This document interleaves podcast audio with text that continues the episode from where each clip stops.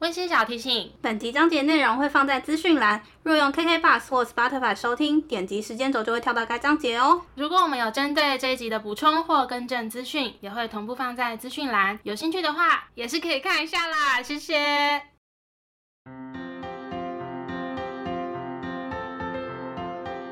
欢迎收听 A M P M 交换日记，我们来聊天。好哦， Hello，我是 A，我是 Milly，那我们今天要聊什么呢？我们今天就是我们久违的温布都特辑第四弹，强势回归。没错，跟大家复习一下。我们之前有聊过，就是温布都我们推荐的必吃甜点是在第二十二集，咸食的话是在二十六集，是的，然后必买呢是三十集跟三十一集哦。对，因为必买的太多 了。那这集就是我们的温布都第四弹，我们这集要聊的是必去的景点，可以推荐给大家，我们觉得必去的地方。对，然后因为必去的地方真的也是太多，所以我们会分成两个类型， Yes，就是用我们自己的标准分哦。嗯第一个类型就是偏市区的，然后另外一个是比较近郊的景点。嗯嗯，对，但是因为我自己的部分是有一些有一点，嗯，它有点像市区又可以像近郊，对，所以我就是用我自己的标准分，嗯要听不听随便。 不是 啦，总之就是这个分，我觉得这个的界限大家不用太计较。对总之这些地方我们都是推荐的。就是大概分一下，只是因为内容太多，必须要分两 集。没没错，我们只是硬给他一个分类，对，我也是有一点为硬。嗯， 好啦，请开始。好啦，那我们就从温哥华开始好了。好哎、的等一下，会不会有人不知道什么是温布都啊？哦，有可能，因为毕竟他真的太久没有出现。对，就是我刚以上讲的那些集数，应该都是我们在二零二一年的时候播的集数，也欢迎大家回去收听一下啦。谢谢对。嗯，然后呃，跟新的听众如果有的话， 或是跟记忆力比较没那么好的听众，对，复习一下什么是温布都呢？温布都就是代表三个城市：温哥华、布拉格跟都柏林。那为什么是这三个城市呢？因为这是我米莉我本人还有 A，就是我们比较长久居住在国外的一城市对，所以我们就是有比较多的想跟大家分享的东西。嗯，那之前有分享过一些吃的啊、买的，然后我们这就是分享景点类的。没错。那像米莉待的两个城市就是温哥华跟都柏林，然后我的话就是布拉格。嗯哼，那我们就直接照顺序来喽，以温哥华开始。好的，我跟你讲，温哥 华。 怎么了吗？没有啦，其实我我老实讲，我对于温哥华的啊，这集是聊市区嘛，我们刚刚有讲 嘛。 对对，有呃有吧？好了，我们先讲市区的部分。对我来讲哦，我个人是觉得吃的东西很多很丰富，嗯，所以景点呃，我觉得相较起来，我更喜欢它的近郊景点，嗯应该说喜欢的比较多，嗯，所以我可能在近郊景点会推荐比较多。嗯哼，可是温哥华也是有不少啦，就是只是说跟布拉格比，可能是少很多。 哦，我超爱布拉格，推爆。就是因为我有稍微先看了一下 A 的脚本，就是它那个量，我想说，嗯，这可能要分量级不。会不会，我快速的跟大家带过，有点懒人包的概念。 OK，好，跟大家说一下，我非常贴心的帮，哎，这里有没有收听的听众有没有 Twice 的粉丝？我还知道 Twice 的粉丝叫做 Once，很 认真，我有做功课。为什么这样讲呢？因为 Twice 有一支 MV 叫做 Likey，啊然后它是在温哥华拍摄的，嗯所以呢，我就稍微整理了一下，呃，没有全部，没有全部，就是我自己比较有印象，我自己也去过的一些景点，我们叫做 Once 之旅 ，Once 之旅就 Once 会去的一些景点这样子。首先有个地方叫做 Guest Town，嗯那它基本上它本来就是一个观光景点了，然后它那边的特色就是它有非常多的那种红砖的建筑物，嗯就是有点像复古感的那种感觉，那一区是蛮美的，我自己也偏喜欢，嗯还 OK 这样。 然后偏喜欢，然后说人家还 OK，是这样有没有礼貌？对，就是以市区来讲，那个地区我还蛮喜欢的。嗯对，然后那边有个非常非常有名的蒸汽钟，我还特地帮大家找了一下资料，它是全世界第一台蒸汽钟。它的时钟呢本身是靠电力运作，但是它的汽笛声是靠蒸汽运作的。然后它每十五分钟就会鸣笛跟喷气，很大声吗？很大声啊。然后那所以这样周围人不是一直被吓到吗？不会啊，因为大家都知道那是景点啊，哦所以大家就是很多人会特地去那边等它喷气。嗯哼，嗯对，然后等它鸣笛这样子。就是它是一个非常具有指标性的一个标的物。基本上呢，如果你是 Once 就是 Twice 的粉丝呢，粉丝 粉丝呢，他们也有在那边拍摄哦那个 MV 有在，就是取景有在那边取这样子。嗯哼然后再来另外一个也是在 Guest Town 的取景，是一间服饰店叫做 Angel，但是他们好像只有拍外观，嗯，然后可是因为它的那个那叫什么啊、外面招牌对，招牌就是 Angel，然后非常的明显。我在查资料的时候发现，好像雇主有回应，因为我去看他们那个 Google Map，然后不是会有。评论嘛，嗯嗯然后雇主有回应，因为很多 Twice 的粉丝就在那边留言说啊，这就是什么 MV 取景的地方。然后雇主就有回应说，其实他原本不知道 Twice 是谁。然后那时候后来是他拍完之后，然后不知道是看到新闻还是什么才知道，哦，原来他们是一个非常有名的 K-pop 的团体这样子。嗯，对，就是一个小小的故事跟大家那分享。雇主有变 once 吗嗯，他没有提 到， ？OK，哦，他哦，他是说他是一直到 MV 出来，然后可能有新闻报道，他才知道哦，他们是 K-pop 团体这样子。嗯，对，就是如果你是 Once，也可以去拍一下照这样。在 Guest Town 那边非常有名的就是有很多很多的纪念品店，然后那个时候我快要回来的时候，我的日本室友就狂陪我去那一区挑纪念品。然后我身上这件衣服呢，嗯对，就是在那边挑的。然后其实我室友有选一件，嗯，然后我在那边还买了一个非常非常好看的保温瓶，你知道我还烧到我室友，我室友也自己买了一个，他根本还没有要回去， 他就自己先买了一罐这样。对，反正就是如果你想要买很多伴手礼的话，或是你也不用很多啊，就是你想买伴手礼的话，就是可以在那边买，因为那边有非常多的纪念品店。哎、加拿大是不是跟熊有什么关系？嗯没错，答对了，之后我们会提到。 OK OK， 不是在这集哦，因为 Milly 现在这 T 恤上面有一只熊，所以我才问这个问题。嗯哼。嗯，对，然后再来我们的 Once 之旅继续，好像在很久很久之前的，不知道哪一集有提到，就是说我那时候就是会知道这支 MV 就是 Likey 这支 MV 是在温哥华拍，就是因为我被它的那个预览图吸引。嗯，为什么？因为那个预览图取景的地方叫做 Pink Alley，就是我以前上课的时候很常经过的一个巷子，嗯然后我根本就是不以为意，会很常看到有些人在那边拍照、拍完美照或什么的，但是对我来讲，它就是一个色彩缤纷的巷子，嗯就我没有特别觉得什么，就直到我看那个 MV，我才知道哦，原来在那边取景这样子。嗯，然后呢，跟大家科普一下，就是那个巷子其实好像原本是很阴暗，就是没有经过任何的设计。然后他们那时候有一个 project 叫做 More Awesome Now，改造那个巷子，然后那个巷子现在就变成有 Morrison，对，它上面好像真的有那个字样。它那个设计是以篮球场的元素设计的，然后也真的有小篮筐，然后颜色就是粉色啊、黄色啊那种颜色居多，就是很色彩缤纷，就是大家可以全面拍照。嗯呃，反正我今天讲的那个一些地点，我会放在资讯栏。嗯嗯，，对，然后你只要在 Google Map 上面直接打 Pink Alley，它就会告诉你在哪里了。对，所以它是整个巷子看起来比较以粉色系为主。粉色、黄色，嗯对，然后再来就是呃，如果你真的都没有时间去这些地方，你还可以做一件事情，你也可以跟 Twice get 同款，就是你可以去嗯搭他们的捷运，叫做 SkyTrain，因 为他们有个取景也是在捷运里面取景。啊，OK 对，所以你只要搭捷运，你就跟他们 get 同款。 ，SkyTrain 是温哥华他们的的官方的名，那个对，捷就运名。哦对对对对对，你也可以。以去打。然后这只是题外话，我们继续。接下来我要分享的呢，跟 Once 没有关系，嗯就是你好像听过，因为我很常提到就是 Robson 这嗯条街，然后这个我觉得也是必去的地方，因为它。很多非常有名的，你想得到的什么 Lululemon 啊、Mac 啊，都在这上面，你是不是住的地方离这里蛮近？很近，隔壁一条街而已，嗯哦对，好超方便近。哦！天哪，对，所以那时候也是为什么我那时候会选那个地方的其中的原因，因为我觉得真的是生活机能非常好。嗯，捷运站就是搭到应该是 Vancouver City 吧，然后一出来就是基本上那一整条就是，嗯，就是请大家可以去一下这样，好，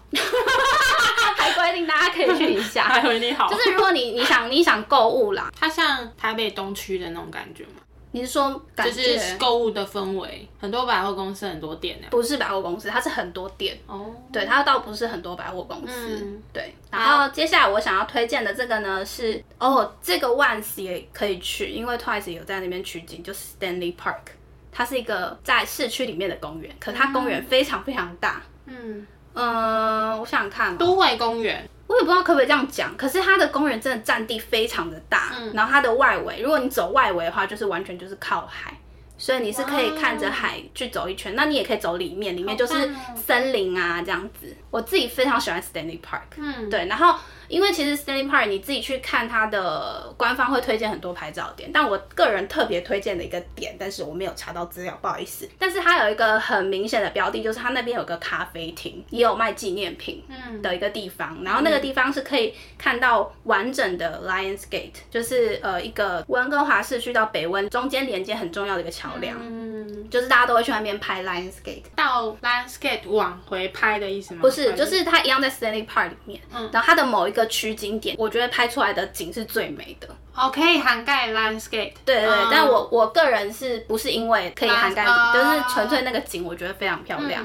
我会补充在资讯栏，反正就是大家可以，如果你有在那边看到什么一个什么咖啡厅啊，或者是纪念品店，就是那边。其实它好像还有一些什么哦，它好像有水族馆。嗯，对我自己是没有去，但是好像有一些人会很推荐它的水族馆。对，然后里面还有水族馆。对对对对好酷对，然后还有一些，呃，是他们很多那个浣熊，浣熊，是浣熊吗，野生浣熊。对，会看很多野生浣熊。好，然后我刚刚讲到，呃，Stanley Park，如果你绕一圈，就最外围那一圈，就是会是海嘛。嗯呃，我想看我怎么讲，就是如果以 Google Map 的标准，你面对 Stanley Park，你从右边进去，然后绕一圈回来，你会经过好多个海滩。然后其中一个很有名的叫做 English Bay，跟我的室友有在那边就是一起看夕阳的回忆。哦，在那边看夕阳真的超是棒的嗯非常的 chill，很赞。而且因为我的住处啊，离 Stanley Park 跟 English Bay 都是走路可以到，大概三十分钟内。嗯你要坐公车也可以，只是我们都走路，公车都可以到。嗯然后我就会非常非常想念，就是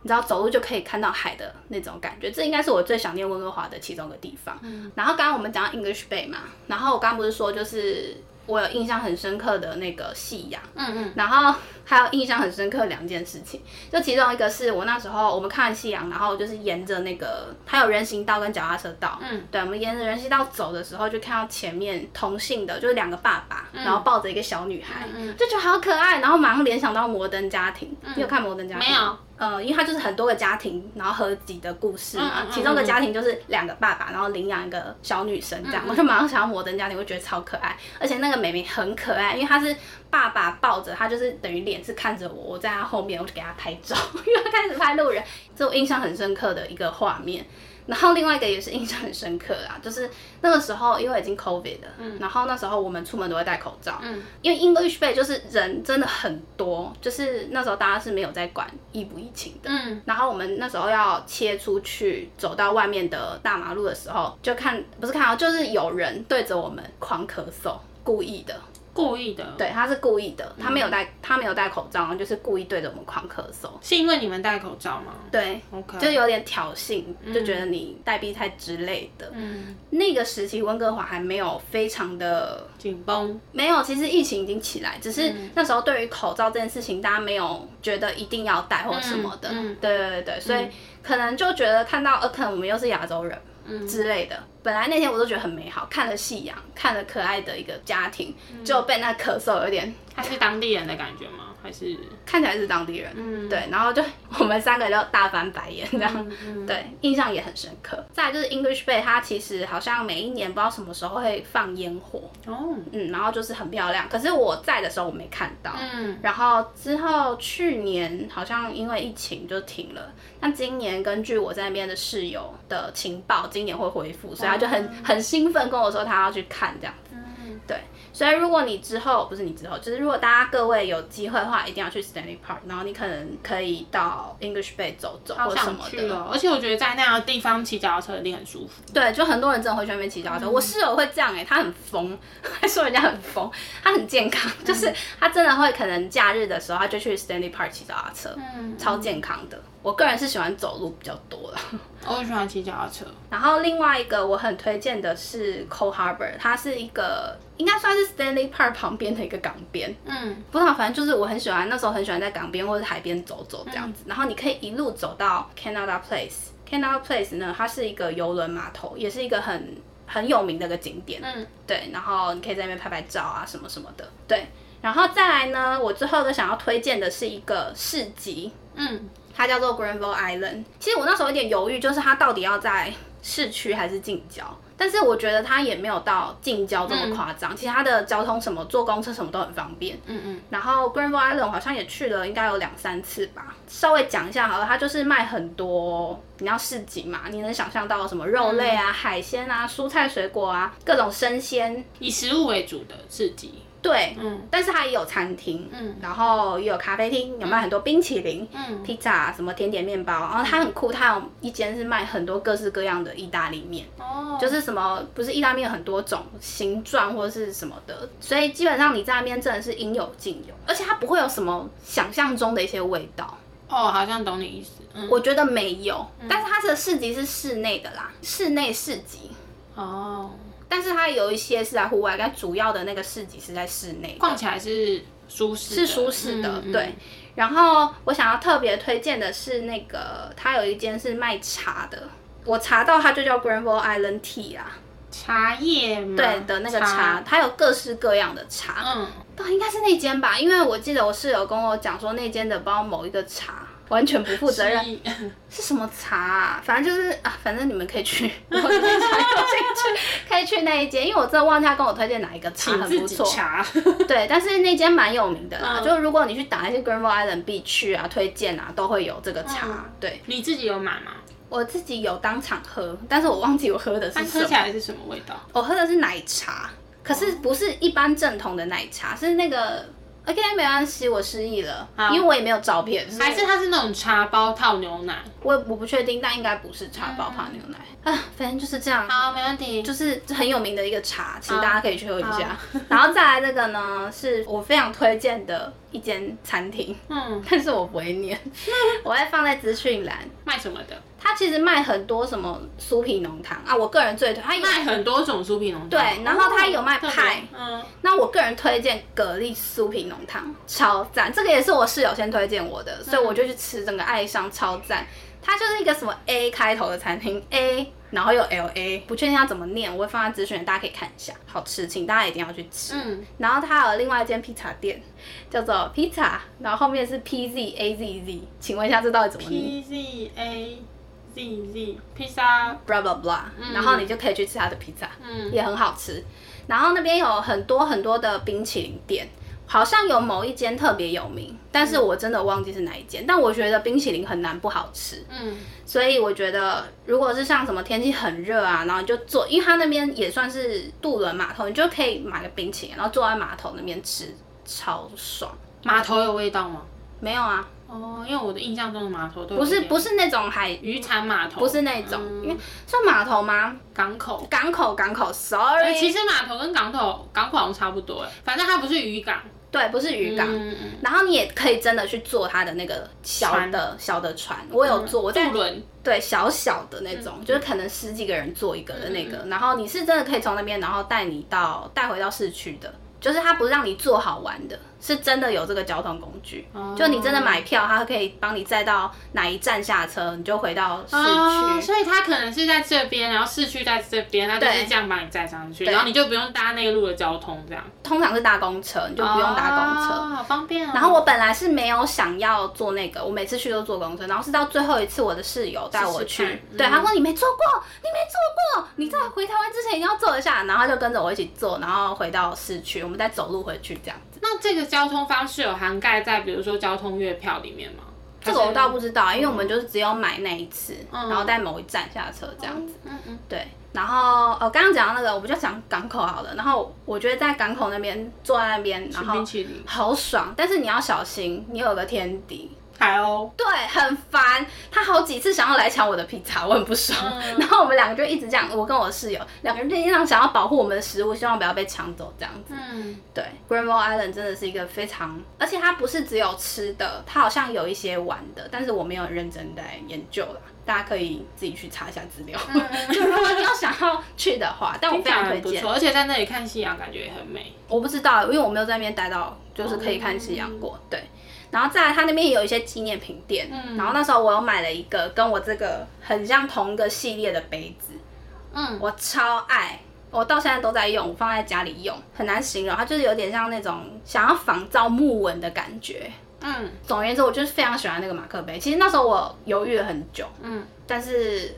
我室友就是说，哎、这真的很好看，什么什么的，对，所以后来我就买，而且很能代表我，呃，应该说很代表加拿大，就这个系列，这个图案系列的，我等一下找给你看、哦那个照片。以上就是我在温哥华的市区景点很推荐的一些地方。嗯，然后好想去那个 Stanley Park，、哦、哦，真的超赞！而且嗯你真的如果住在我那个地方的话，真的是可以天天去。而且听起来它那种公园好像规划的蛮完善的，对不对？步道还是什么指标？对，还不错，嗯而且好像还可以，好像有啦，我不确定什么什么，好像可以坐马车之类的，哦比较观光一点的方就式，嗯就是它也有这个规划，可以然后骑马嘛？好像没有骑马这个选 项 吧，对，然后像它那个耶诞节会有一些装饰活动活动，对对对对，嗯所以我觉得 Stanley Park 应该是必去，而且它就在市区，嗯嗯嗯嗯嗯请大家一定要去 Stanley Park。嗯，那像那个 Stanley Park 听起来还是蛮大的。如果说你走到一半，你不想要继续走，你有办法有交通工具回来吗？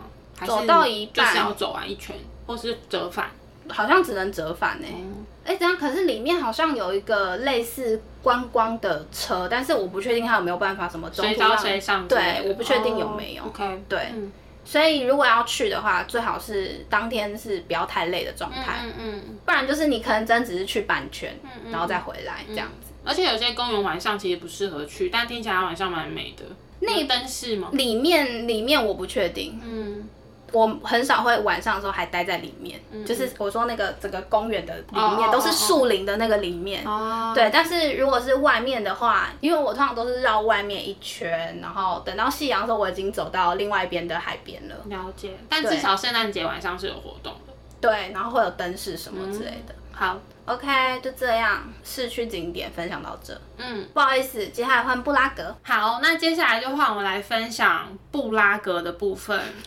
可能会有一点长，但我尽量讲短一点。 OK，好，首先就是我觉得布拉格就是一个白天晚上都漂亮的地方。嗯但因为我只看过它的九月到二月，我其实非常希望可以看看春夏天的它。哼，嗯哼，下一次如果有规划去布拉格的话，我会想要看另一面的它，因为其实，在冬天欧洲地区会有很多的景点它是关闭的，嗯会有点可惜，因为雪，因为气温。嗯，那这次我在布拉格一样也有遇到一些。因为冬天所以关闭的地点，嗯，那在这边就不会提到，因为我没去过哦。好， 那布拉格的话，大概可以分个几区，就是城堡区、小城、旧城、新城、犹太区跟高堡区。高堡是不是一个区我不确定，但总之就是会有这几个区域上的分别。那其中最常大家听到的一定是旧城区，也就是老城。嗯，那在老城，我觉得一定必去，大家也最常看，不管是旅游节目、明信片等等，一定会看到的就是查理大桥。 OK，那查理大桥的话，它主要是连接布拉格的两个城区。我查是五百多公尺啊，我实际上没有感觉，因为每次上去其实都觉得很快就走完了，因为一路上真的很漂亮。嗯，那在那个桥的两侧就会有很多的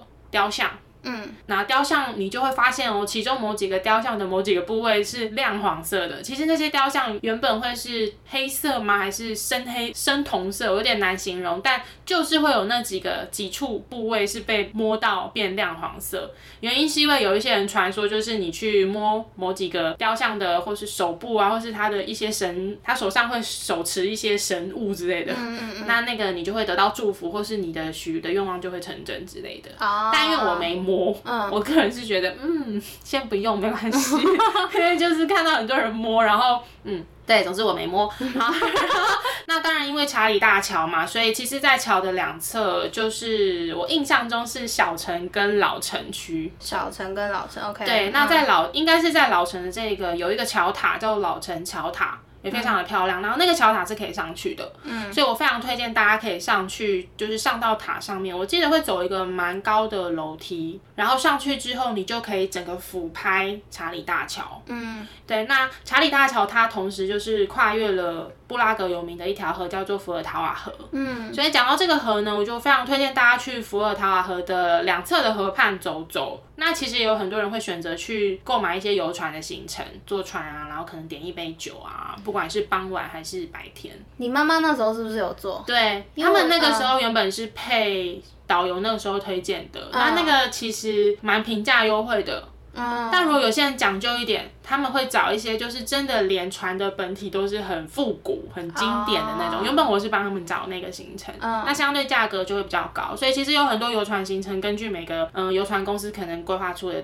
的价格就不一样。嗯，对。那再来讲到老城，我们一定会听到老城广场。那蔡依林有一首歌叫《布拉格广场》，嗯，那其实实际上是没有布拉格广场这个地方。那我们可以联想的就是老城广场，老城广场就是在老城区一个很有名的广场嘛，不顾顾名思义。 那我觉得那个广场非常的漂亮，是因为它其实围着老城广场附近有非常多老城区著名的景点或是建筑，嗯嗯像是之前有聊到一条很绚丽的巴黎街、精品街嗯嗯嗯，就是在老城广场的一侧，嗯然后旁边还有泰恩教堂，然后还有一个很有名的天文钟，天文钟就是一个观光客必去的景点。嗯，那其实不管是每天这样路过，其实每次抬头一看，还是觉得它的宫是非常精细的，就是会觉得很神奇。天文钟它就是每到整点的时候就会开始报时，我忘记它好像有一个区间，不是二十四小时整点报时。它好像有几点到几点就会在整点的时候，嗯门徒就会在上面，十二个门徒就会透过一个橱窗吗？还是一个窗窗口这样，就这样过去这样，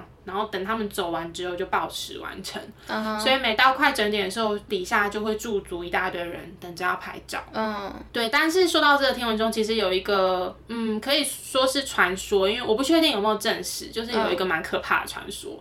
就是因为当时制造这个钟真的是太受大家惊叹了，鬼斧神工，所以这个工匠他其实就被当时好像就是主导这个钟的建造的那个负责人，嗯他就是怕这个工匠还会再去别的地方打造出这么好的、这么完美的一个天文钟，他就把他的双眼给挖掉。 ，Oh my god，还是把它弄瞎，我有点忘记了。所以这是一个这个著名的景点背后一个蛮可怕的故事，嗯但我不确定真实性，但是有这么一说，应该很多好人可怕都哦知道。那么在老城广场附近，当然还有我们知道的圣尼古拉教堂。然后其实，在广场的中间有一个胡斯雕像，但是因为我之后其实回来之后，我也有陆续的追踪布拉格的几个 IG 的账号，呃，记录一些可能布拉格时事等等。好像胡斯雕像后来是有被移位，我不确定它现在有没有移回去。对，总之老城广场呢，它周边就会有一些雕像啊，十字路也是很我们很著名的一个印象嘛。嗯然后假日的时候会有一些观光马车，嗯，所以其实有时候虽然我觉得观光感很重，但是我觉得在那样子的建筑物群里面，然后还有十字路上面看到观光马车，还是会有一种嗯很有欧洲风情、古典风情的那种感觉。啊，对，然后就会有遇到很多人去那边拍婚纱、哎，我至少印象里就有五对，嗯、新人在那边拍你照说，在广场拍照，哦嗯，就真的，的可能自助婚纱或者是找摄影师等等。然后在那广场里面就会有一些表演者，然后有一次我遇到了一个大概目测大概有超过两百公分的大熊猫，大熊猫，对，它就是穿着大熊猫哦装，哦然后在装，对，然后好像还蛮常看到它的，蛮有趣的。嗯对，那在老城广场的附近有一个叫做约翰兰农场，也是我推荐大家去的。那约翰兰农他是披头士乐团的创始成员，这个应该很多人都知道。那个兰农墙，它其实就是历经了各个时代的涂鸦。嗯那通常涂鸦这件事情，其实它是一个某一个族群对于当时时事的一些反应、反馈等等的。所以它那个涂鸦墙上面呢，经历了几次、好几次被大家创作，其实到现在应该都有人陆续在上面做涂鸦、嗯填写这样。之前有一个阶段是因为捷克早期是共产主义，嗯所以大家就是想要表达对于共产主义的愤怒或是不满等等的，所以他历经了有这样子的故事。嗯那个列侬墙，有叫蓝侬墙，也有人叫列侬墙，就是它是一个大家抒发对于时事情绪的一个地方之一。哦哦，然后在老城附近呢，还想要推荐大家的是市集，嗯有一个叫做哈维尔市集，然后它也是我印象中应该也都是超过百年的市集，它其实也小小的，我觉得大概你要真的只是这样走，搞不好十五分钟就会走完。哦，那不大，对，不大，然后也是卖着很多，比如说观光客必买的那些伴手礼。那讲完了老城区，其实想要跟大家聊了一下城堡区。嗯，那城堡区的话，其实我当时交换的学校就是在城堡区里面，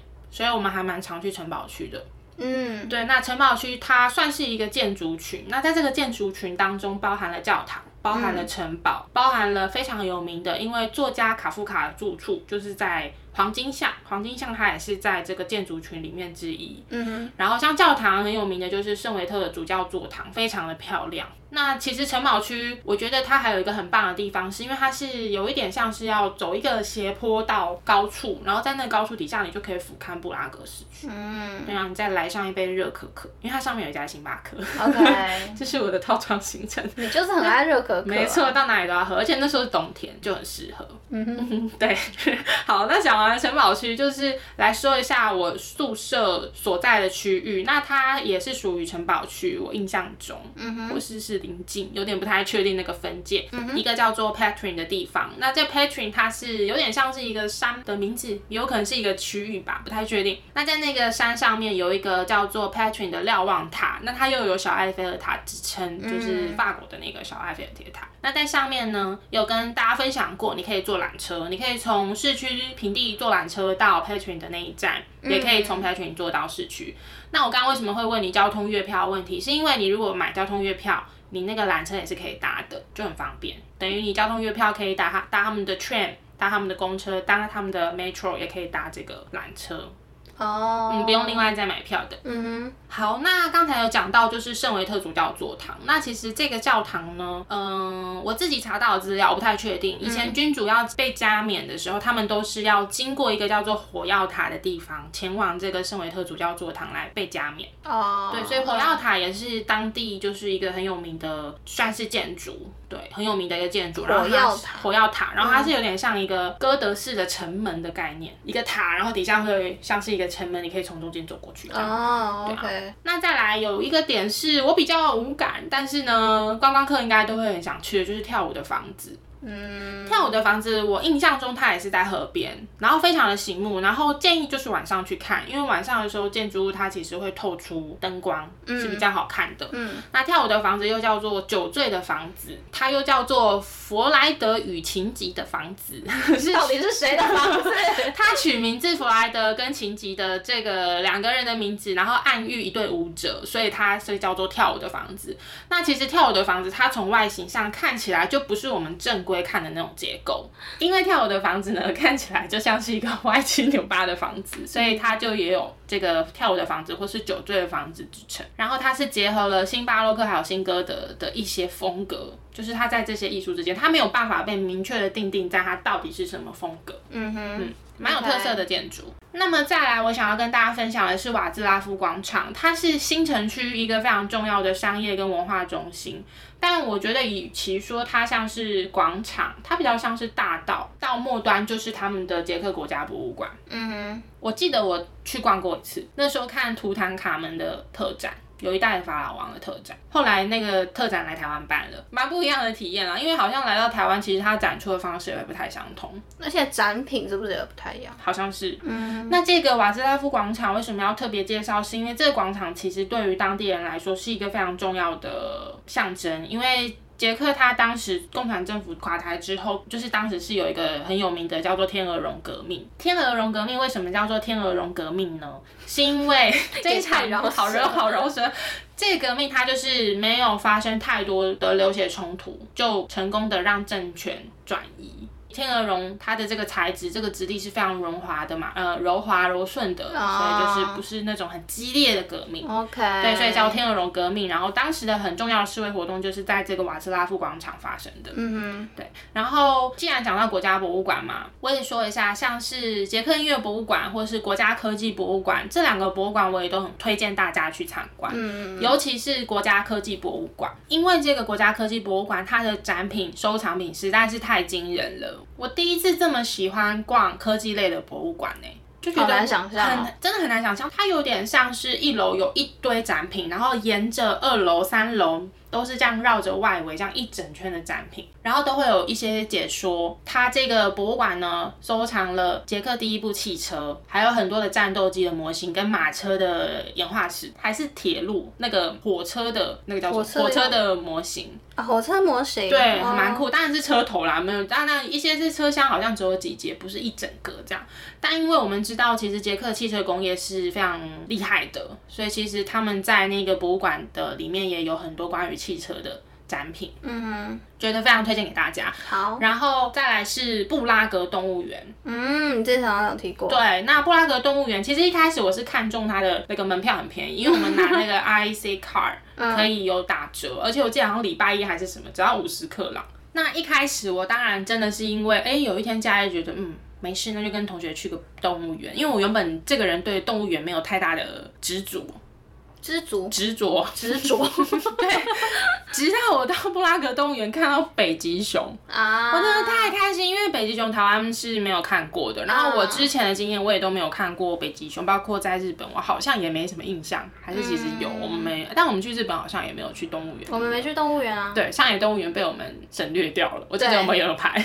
哦，真的吗？对我们好像有排，我们排什么去到上野，先去上野动物园，发现时间根本来不及，我们只有去上野公园吧？对，最后我们就路过这样。嗯好，题外话，总之这个布拉格动物园我非常喜欢，因为那一只北极熊，我等一下一定找影片给你看，它就自己在自己的泳池里面这样来回游泳，其实有一点可怜嘛，因为其实。嗯，好啦，因为毕竟它对我的印象里来说，它应该要是很自在的在大自然里面生活。嗯，应该说动物园这个东西本来就是一直都是蛮有争议的东西对啦，。可是我必须要说，在我查资料的时候，我有对布拉格动物园有一点改观，因为他们好像蛮致力于就是救援野放这件事情。啊，对，所以就是如果这件事情是呃我查资料没有错的话，我是会觉得这个动物园其实是在为野生动物园有在奉献付出的，我觉得很棒。那最近我们台湾的两只穿山甲叫做润喉糖跟国宝，台湾吗？对，台湾两只穿山甲就是现在是到五月多的时候的事情，嗯就是到了布拉格动物园里面生活。哦，那好像有点像是布拉格市跟台北市的一个姐妹市的友好的一个呃交流互动。这个布拉格动物园也是全欧洲第二个拥有台湾穿山甲的欧洲的动物园，第一个是我忘记了，我还以为你你们说没有没我有查资料 是没哪有里没 有，我真的忘了，我忘记 OK 写了。OK，好，那再来下一个景点是兹科夫电视塔，它就是大家俗称布拉格电视塔。那它其实还有另外一个绰号，我不确定是我们自己学生这样戏称，还是它其实是一个常听到的绰号，它叫丑宝宝塔。 丑宝宝 因为它的这个建筑物，其实它又有被说是全世界最丑的建筑物。啊，原因是因为它其实大家说它很 creepy，就是它的那个建筑物旁边有很多的宝宝在往上爬。啊什么宝宝？这个这个这个， 等一下，好恐 怖！而且而且你知道，你可以站在那个塔下面这样看，就看到宝宝的屁股。我知道，啊，它当然不会刻画的这么的像人体一样这么的细致，但是就是你绝对看得出来，那是一堆宝宝往上爬这 样。所以对大家一定要去搜寻一下，太有趣了，嗯蛮有趣的。然后这个塔，因为之前有听过前几集分享的听众，应该也有知道我很喜欢城市的高景，嗯，所以当时我就跟我一个很很不错的同学，我们就一起到那个电视塔上面。然后我记得在观景台那边还有吊椅，你可以窝在那个吊椅里面，就这样看整个你看得到的高处的好爽哦。很漂亮，而且天气又超棒。然后这边我有查资料，它的高度是网络上是写两百一十六公尺，所以大概是七十左右吧，那个层楼层高。嗯，嗯，那再来，我想要跟大家分享的，它不会算是一个景点，可是你可以搭上这个二十二号电车呢，可以经过很多布拉格优美景点的地方，像是一些剧院呐、还有两个很有名的地铁站，我有点忘记怎么念了，但反正大家二十二号电车是可以去搭的，然后它最后也会前往城堡去。啊，嗯，那再来有两个，我觉得它是餐厅也是景点，因为一个是全世界最美十大咖啡馆之一的帝国咖啡厅，我有去，嗯而且东西我觉得好吃诶、欸它的风格就是很金碧辉煌。哦嗯呃，，对啊，如其名，帝国咖啡厅、就很漂 亮。然后进去你就是会真的觉得有个奢华感，对，但是它的消费又不会到非常的贵，我觉就得想是问价格，对，是可以进去的，我觉得很棒。嗯呃，再来是罗浮咖啡馆。那罗浮咖啡馆它有名的是因为像作家卡夫卡，还有科学家爱因斯坦嗯，是很常去那边想事情，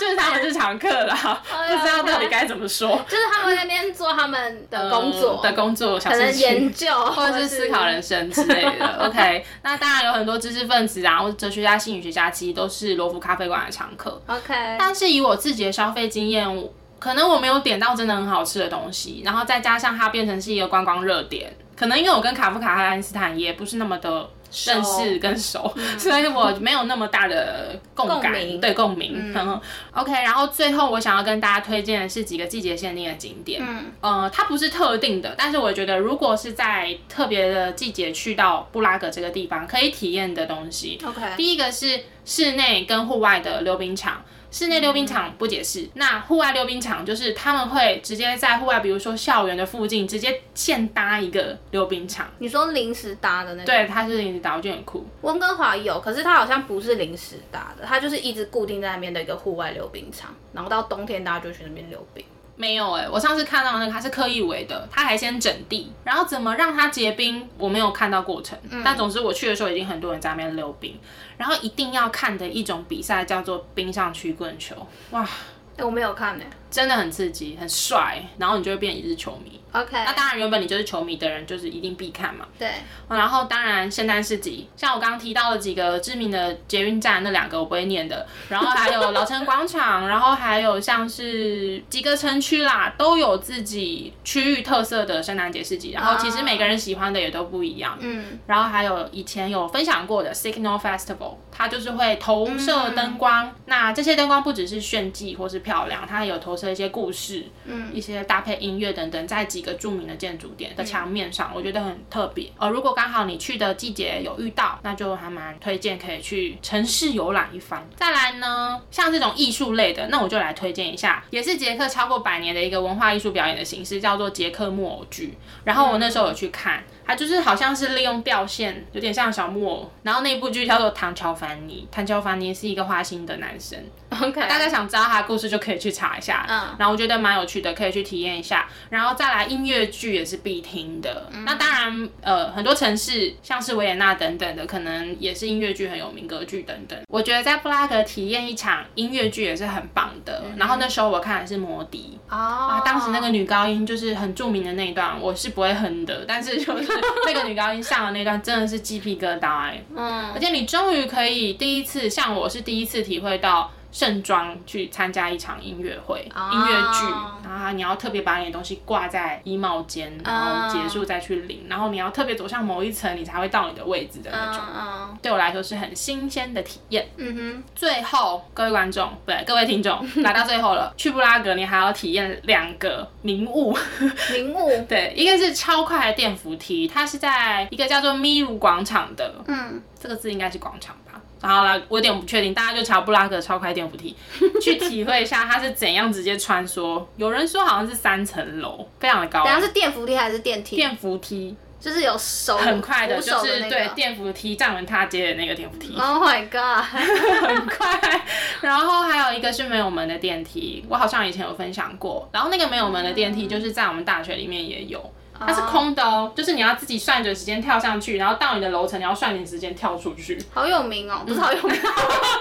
然后他就是这样一直一直这样，两个车这样这样这样转转转转转，啊， 好有趣嗯很哦。酷很酷。以上就是我觉得去到布拉格，不管是观光的路线，或者是我自己生活了一段时间，找到一些有趣的点，想要分享给大家。 OK，哎、我会不会太无聊？我没有那种有趣的电梯。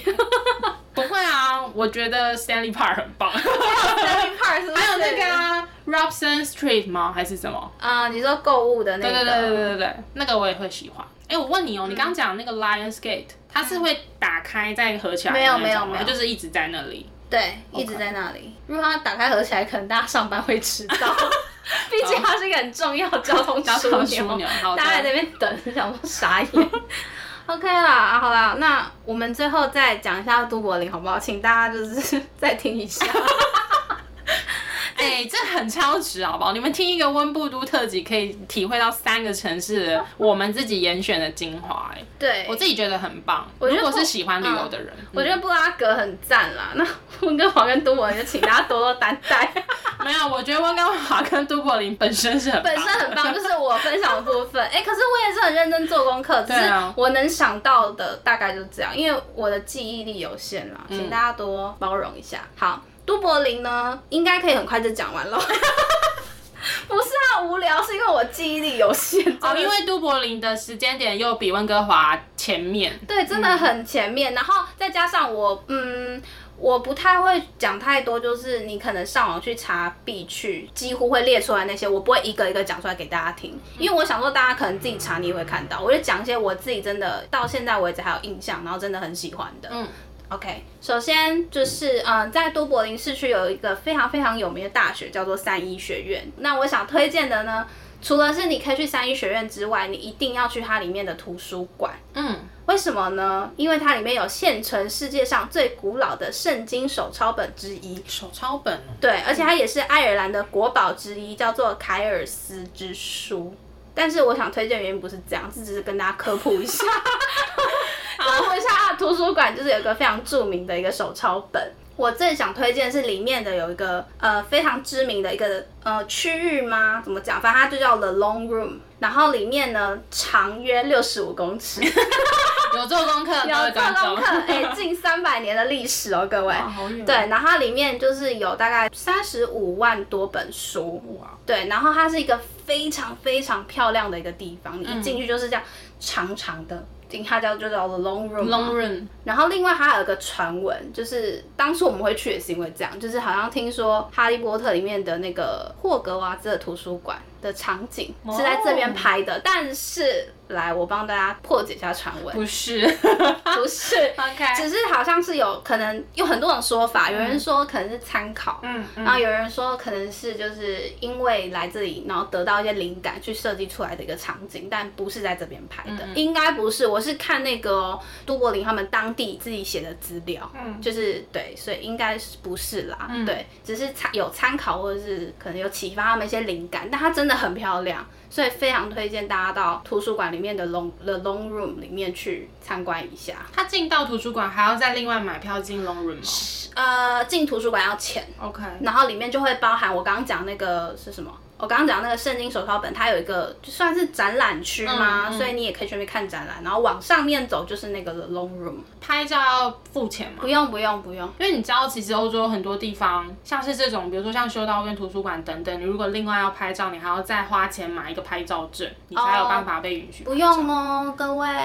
不用钱哦。然后再来就是它那边也有纪念品店，然后那纪念品店呢也有卖，就是我好像在之前文部都有提到的 Clara Ring，就是那个嗯很多意义、有三种意义的那个戒指这样子。对，就是反正你可以去了 Long Room 参观完，然后再去逛它的纪念品店。但是我其实有看了一下新闻资料，他们是说二零二一年还是二零，应该是去年的新闻说，呃，因为之前那个法国的那个圣母院对，不是火灾，嗯因为里面的书证都是一些很珍贵的，对，嗯所以他们想要做一些就是可能升级防火设备，之类的那类的措施，所以他们那时候的新闻，去年五月的新闻是说他们会呃向外关闭一阵子。内内部升级装修的感觉。对，然后就是可能一直到他们整个工程结束才会对外开放，但是我不知道是不是因为疫情的关系，因为我就是在我们录音之前去看他们的官网，还是可以买票的，就表示他们现在哦对外还是有开放的。嗯